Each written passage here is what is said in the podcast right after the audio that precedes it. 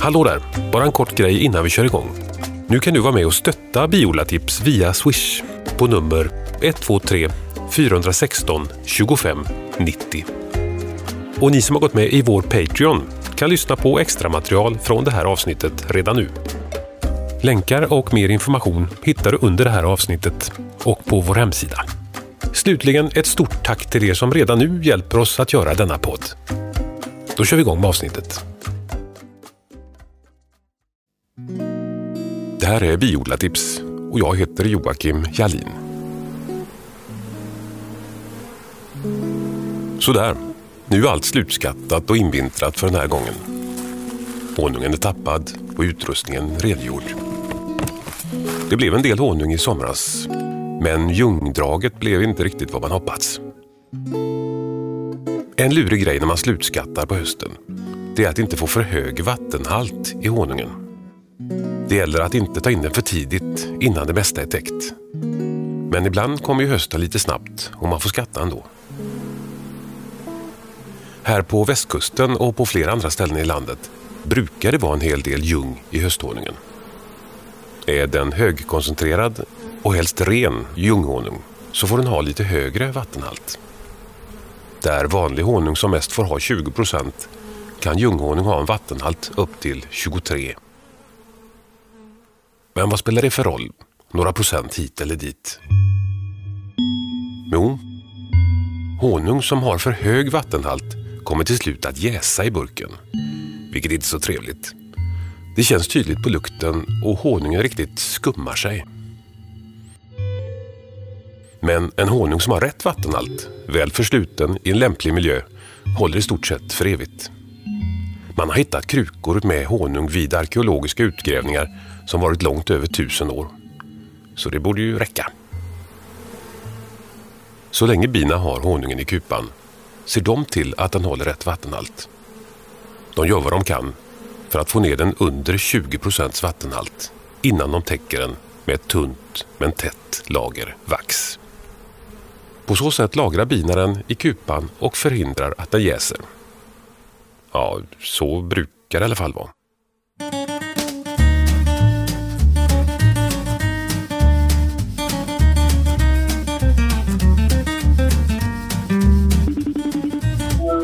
Tjena! Ja, nu ska vi se. Nu ska vi se om det funkar här. Jösses vad det har regnat nu alltså. Jag var ute här och filmade lite och eh, blev helt eh, som en dränkt. Ja, himlen öppnade sig i morse så det var helt sjukt. Jag skulle ju invintra mina åtta sista till helgen tänkte jag, men ja, det gick Oj. inte idag i alla fall. Ja. Okej.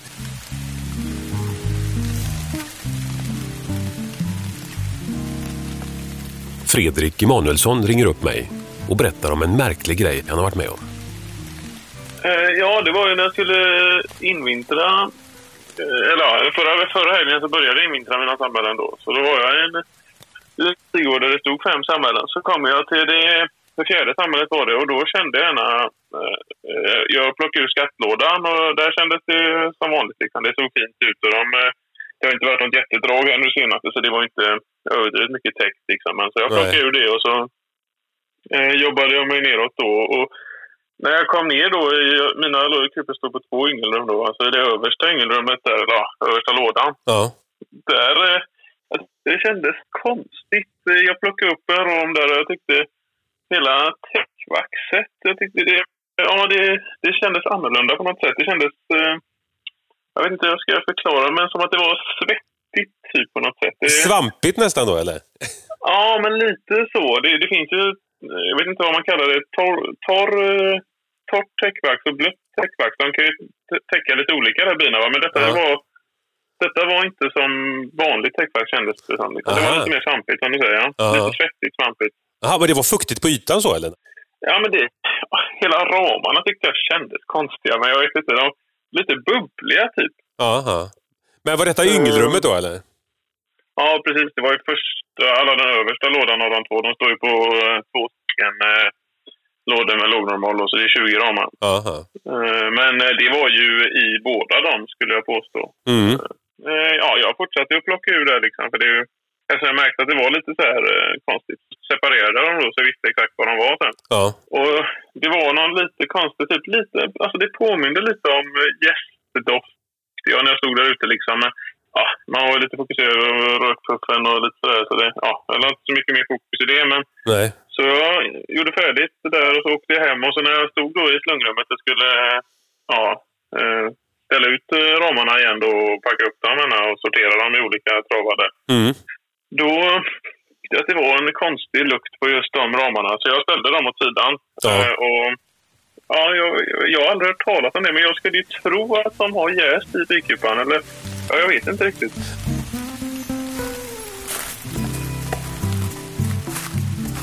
Men har du öppnat upp de här ramarna och kollat hur honungen var i de där ramarna? Nej, jag, som sagt, jag har dem ståendes eh, separat där. Så eh, jag har inte hunnit kika så mycket på det där. Men jag, jag tog upp och tittade och luktade på dem häromdagen faktiskt. Och de, ja, jag tyckte de luktar lite jäst. Alltså. För det samhället, det var eh, alltså väldigt mycket bin. Liksom. Och det har varit ett bra, så de har dratt mycket honung eh, under försommaren. Och, Mhm. så där, liksom, och det var nästan så jag funderade på att invintra dem på två lådor. För det var sjukt mycket bin. Alltså. Oj då, aha, aha. det har inte varit någon bibrist i det eller någonting liksom, som inte kunnat hålla temperatur eller... Nej, det tänkte man ju först Ja. annars att det skulle kunna vara det det berodde på att eh, de inte har kunnat hålla värmen eller inte brytt sig om att hålla värmen på vissa delar utav honungskakorna. Mm, nej, precis. Nej, så det var väldigt mycket bin alltså. Aha. Men hur satt de här ramarna? Satt de långt ut i kanterna sådär eller? Ja, det, ja, de satt ju bak, om man säger, i, i, i den övre lådan. Det ska bli intressant. Du får se sen när du öppnar upp det där och täcker av och ser om det... Du kan ju kanske slunga det till en speciell burk och se om den blir dubbelt så mycket honung efter ett tag. ja, Då vet vi att det har jäst i så fall. ja, det är första gången jag eh, är med om något sånt här eh, med jäst honung över, överlag. Eller att den skulle... Den har aldrig jäst mig efter slungning heller. Nej, nej. Eh, Men vi får se. Är den jäst nu då och det är så, så eh, får jag testa att göra mjöl på den eller något. För det tror jag ska funka.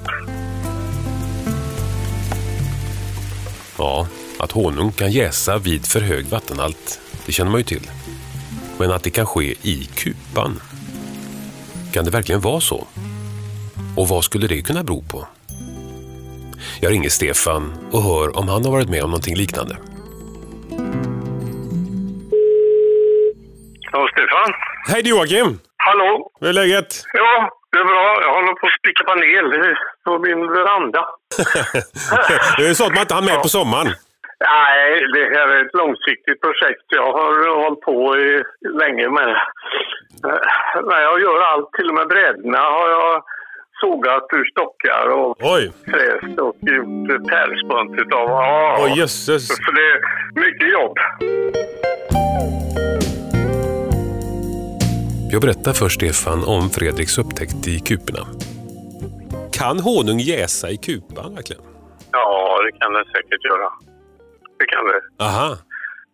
Det, ja, jag vet inte att jag har varit med om det, men det, det, det tror jag den kan göra. Du vet att om, det, om den inte är täckt eh, så drar den åt sig vatten. Och har de då samlat in honung och så sen bistyrkan faller så de inte är tillräckligt mycket för att värma, hålla det varmt. Och, och fuktfritt så att säga, så drar ju honungen åt sig en massa vatten och då Eh, Och så är det lite småsvalt och då kan det säkert börja jäsa. Speciellt eh, hösthonungen. Ja, precis. Det- Jag tänkte ju säga det. Det här var ju slutskattningen då, så att... eh, Ja. Så det kan det nog, eh, det kan säkert vara det som gör det. Jag tror att de hade täckt det ändå, vet du. Ja. Det är ju konstigt Ja. på ett sätt. Ja, det, då är det lite konstigt att... Eh, men det, de har kanske inte täckt allt. Det kanske var den jäs som jäste som inte var täckt. För det Ja. finns väl alltid några celler kvar som, som eh, de sista så att säga. Och de är väl de som eh, är fuktigast. De hinner de inte torka ut heller ordentligt innan.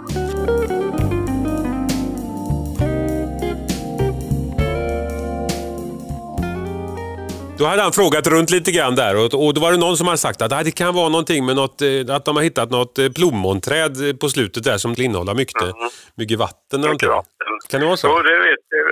Ja, det, det har jag hört talas om också. Jag har inte varit med om det själv vad jag vet. Men att de, att de sitter på plommon och på bär och sådär, det gör de ju på, på slutet.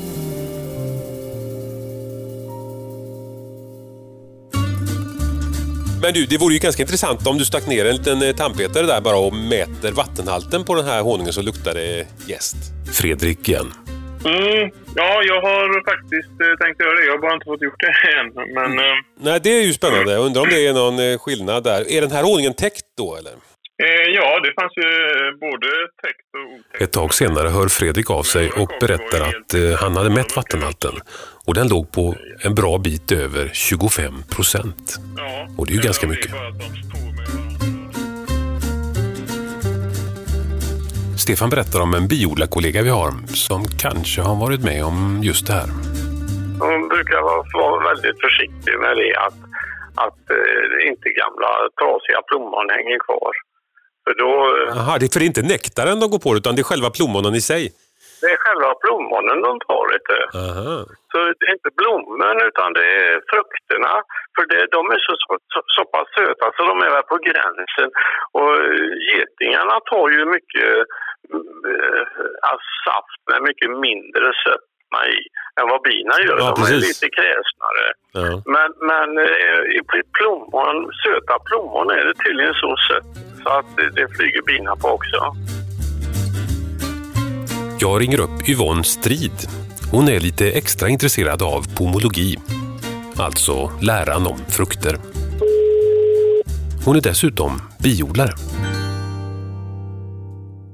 Ja, jag har, jag har väl varit med om det så tillvida att, eh, att jag brukar eh, ju få mest sommarhonung och eh, sen har jag inte varit så intresserad av att ta hand om eh, ljunghonungen så att det brukar liksom vara så att eh, oftast blir det inte så mycket ljung hos mig heller för det brukar oftast ja, vara torrt. Ja. Helt plötsligt hade jag väldigt mycket på hösten. Mhm. Det är lite ovanligt då att de drog in så mycket på, på hösten. Aha. Det var rätt så smakrik honung. Alltså det var mycket smak på den. Men eh, ja, en erfaren biodlare, våran, våran ja, gamle biodlarkollega Bosse, han smakade ju på den och han sa direkt ja den är, den är, den är god men den är på gränsen sa han. Den är på gränsen att jäsa. Mhm. Ja, han, han, kände, han kände det. Att han kände väl den där syrligheten och det är, ju, det är ju det man känner på tungan att här är en syrlighet liksom då. Men eh, jag tyckte inte det då utan jag tyckte bara att jag hade fått väldigt fin honung. Men eh, det var ju precis det som hände att den, eh, den tippar över kanten. Alltså det står den höga vattenhalten och sen tror jag när man ser hur bina liksom är och, och, och samlar eh, vid, vid, så är det ju det är ju plommon som har spruckit och ligger på marken. Så att jag tror att de, det finns även stor risk att de får med sig eh, gästsporer in. Aha, redan från plommonen som du menar kanske har jäst? För de ligger ju på marken och jäser. Det, det, det blir ju en väldigt speciell lukt eh, när du får ett sånt plommonår. Så de, de jäser ju faktiskt på backen. Och nu då, så det jag gör är väl, har jag plommonår så, så gör jag ju så att jag, eh, att jag, jag tar inte vara på den honungen. Jag ser ju till, jag menar det ser man ju om man får Får man mycket plommon, det ser man ju redan tidigt på säsongen och då ser man ju till att man inte skattar av den honungen helt enkelt. Aha, så det går ut över honungsproduktionen helt och hållet. Så egentligen menar du att man inte eh, kan knappt eh, dra nytta av den eh, honung som man får om man har plommon i närheten? där? Jo, det, alltså det är ju egentligen bara att du, du ser till att skatt, skattar av så att om bina, du får gärna dra in, eller ja, då, då får de väl dra in den då, men då får de också äta upp den själva. Alltså den tar inte jag vara på. Men om de drar in eh, från fruktträden då, eller framförallt från plommonen då.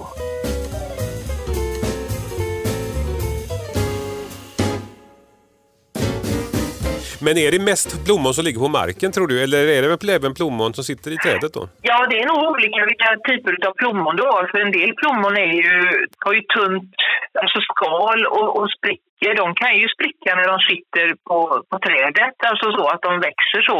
Det är- har du äpplen som gör också kan spricka. Ja, det är klart. Ja, just det, men ehm, det är ju egentligen frukt som är på det sättet.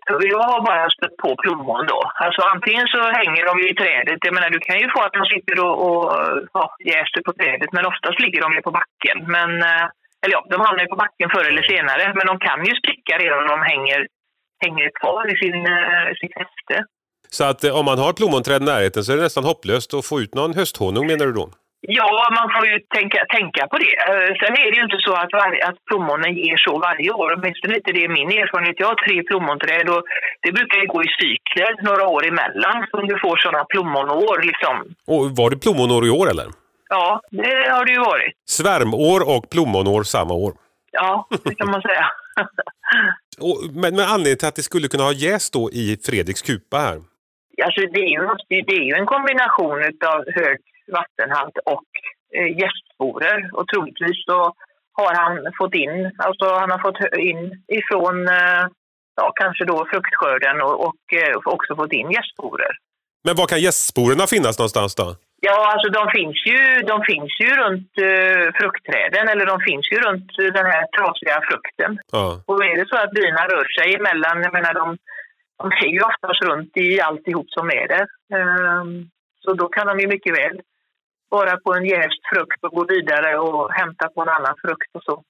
Men det går ju cykler som du sa, så att det, det troligaste är att nästa år då så kommer det kanske inte bli samma problem då om man har tur. Nej, oftast är det ju så. Frukt, fruktträden är ju, ger de väldigt mycket ett år så brukar det ju vara lite lugnare. Några har väl kanske så här cykler att de ger mycket under kanske ett par år och sen kanske de inte ger något på fem, ja, mellan fem och tio år och så. Det är lite olika. Intressant. Ja, det skulle ju kunna vara det då med andra ord. Ja, Ja. Vad gör man med jäst honung då? bakar. Eller gör mjöd. Eller... ehm, Ja, mjöd kan man göra på jäst. Ja, det går ju. Det funkar nog. Jag har ju i och för sig gjort det, eh, kanske inte på get, men, men och den har smakat apa. Men jag har nog haft fel. Ja, det, jag har försökt att bjuda på den där och den var inte alls god alltså. Och jag har blandat upp den med öl för att... Men då förstörde man ölet. Men sen så... Ja, men sen gick vi, hade vi ju en kurs som jag var med på. Och då tipsade han om eh, jäst som var gjord för vitt vin. Eller för, och det har jag provat en gång och det blev riktigt bra. Aha. Det blev, det, det blev drickbart med den speciella gästen som heter något eh, D47 eller något sånt där. Ja, jag skulle väl... Så att eh, jag vet inte om det var det att det är vildjäst eller att vanlig vingäst inte funkar så bra. För jag har gjort det i flera omgångar och den var inte alls gott. Men, men har du alltid använt sån honung som har varit eh, dålig eller jäst då eller? Nej, nej, nej. nej, Nej, nej, nej. Men det har nog ofta varit det har nog ofta varit höst, sen hösthonung och den, den har smakat mera. Jag tror aldrig jag har gjort det på riktigt fin sommar, försommarhonung eller så. Nej. Den jag har jag inte haft med. Och sen har jag gjort det med täckvaxet och det, alltså sköljt ut täckvaxet och så använt det vattnet som blir då. Mhm. Men det är svårt att hålla proportionerna då bara man vet aldrig riktigt hur man får väga vattnet och, och så. Ja, det är svårt att, att veta hur mycket man ska ha i.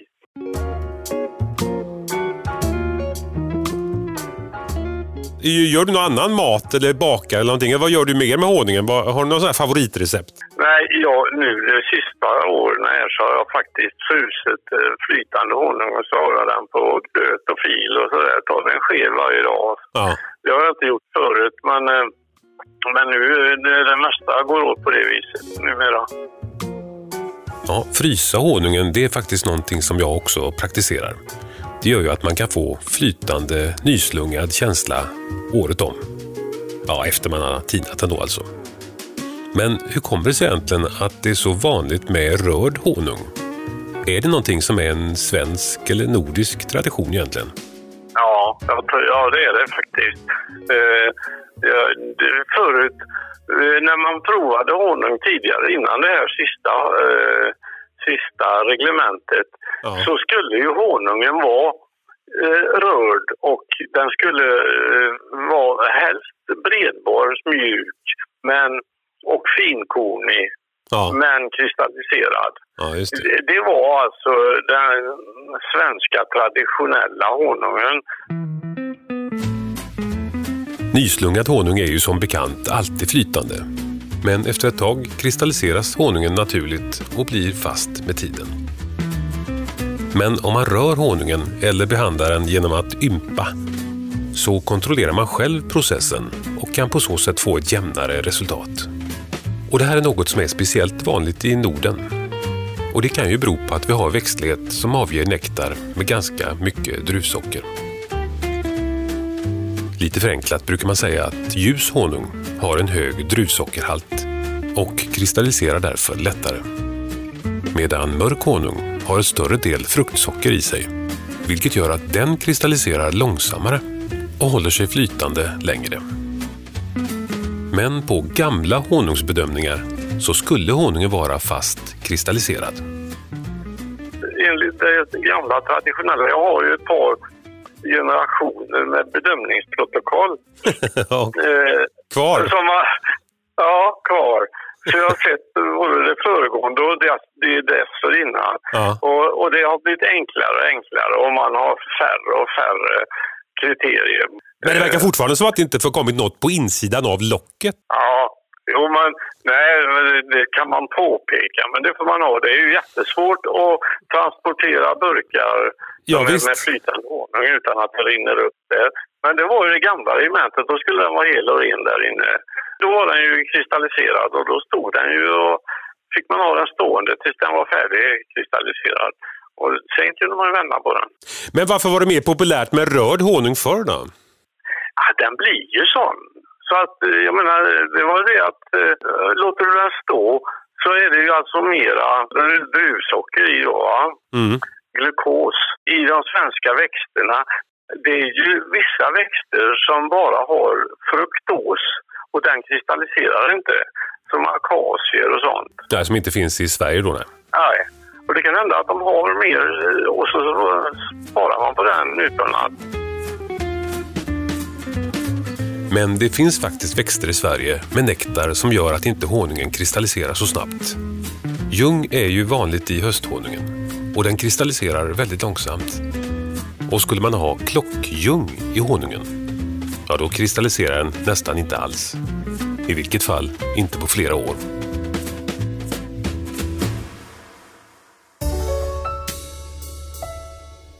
Ja, men hur blev säsongen i år då? Jo, ja det. Sådär alltså. Om, man, om, jag, om jag skulle vara ute efter då har det ju gått dåligt. ja. så sett. Men ja, dels så, så gav jag ju bort tre samhällen så jag har startat nya och sen eh, drottningodlingen gick väl så där. Jag fick fram några stycken men ja, så att eh, eh, och sen så gjorde vi ju en misstag på den eh, kupan jag har nere i stan. Eh, jag satte på en fjärde låda Oj. och ja, för det, var så himla, det var mycket honung i. Ja. Det var bara det att det var en äldre, det är en sån här plastkupa och jag har ju byggt själv eh, några sådana plastlådor. Ja, frigolitkupa då? Alltså sån? Ja, just det. Ja. Mm. Och, och så satte jag den överst med all honungen och så en, en ny som tredje låda där. Ja. Jag skulle få riktigt mycket vid stan. och sen när vi kom dit efter någon vecka, 14 dagar, då, hade, då läckte den översta. Så då har de rövat från sig själva, fina tror jag. Jaså? Aha. Ja, och, inne och, och det var inte, inte gram kvar i den översta lådan som var nästan full. Men vad, vad la de det då istället? Om de Ja, det kan man undra. För, ja, det kan man undra. För att det var inte mycket i resten heller, men det var väl några kilo, men, men, eh, men väldigt lite. Men det finns inget, jag tror inte, det är inte någon mer som har, och jag vet i närheten, ja det är rätt så långt i Ja. så fall till Hysingens eh, biolaförening som har en, eh, men, men jag vet inte riktigt hur långt det är, det är nog säkert en kilometer eller något. Ja, ja. Ja, Märkligt. Men vadå, var det ett litet hål i lådan då bara? Den? Ja, ja vi, de har ätit utav det. Det var gjort utav sån där hård eh, plast, eh, vad heter det, roofmate eller vad de hette förr Mm. världen. Mm. Eh, och ja, det visste jag ju egentligen. Men Jag försökte täta det där så gott jag kunde där, men de har hittat in där ändå. Så de, eh, ah, Ja, det är så pass känsligt ändå. Man det tänker ju inte riktigt på det, att det, att det kan bli röveri Ja. om det är någon liten glipa sådär. Men, ja, för, fast, ja, fast det var, när, det var när jag satte i en bitummarbotten på det där tror jag. mhm. Så att, ja, ja, så de kunde inte gå upp inifrån. Och det var väl korkat gjort kanske. Ja, ja, då förstår jag. Ja, just det. Då skulle de... Ja.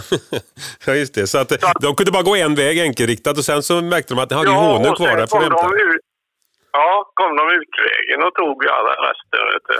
Och så flög de ner i flustret med allt, eller vad de nu tog vägen. Jag vet inte. Nej, de var inte dumma. Ja, nej, det var... Ja. Så att eh, det blev inte så mycket det. Nej, skitbra Stefan. Men vi hörs eh, snart igen. Det gör vi. Ja. Ha det gott. Ha det bra. Ja. Hej. Hej. Hej.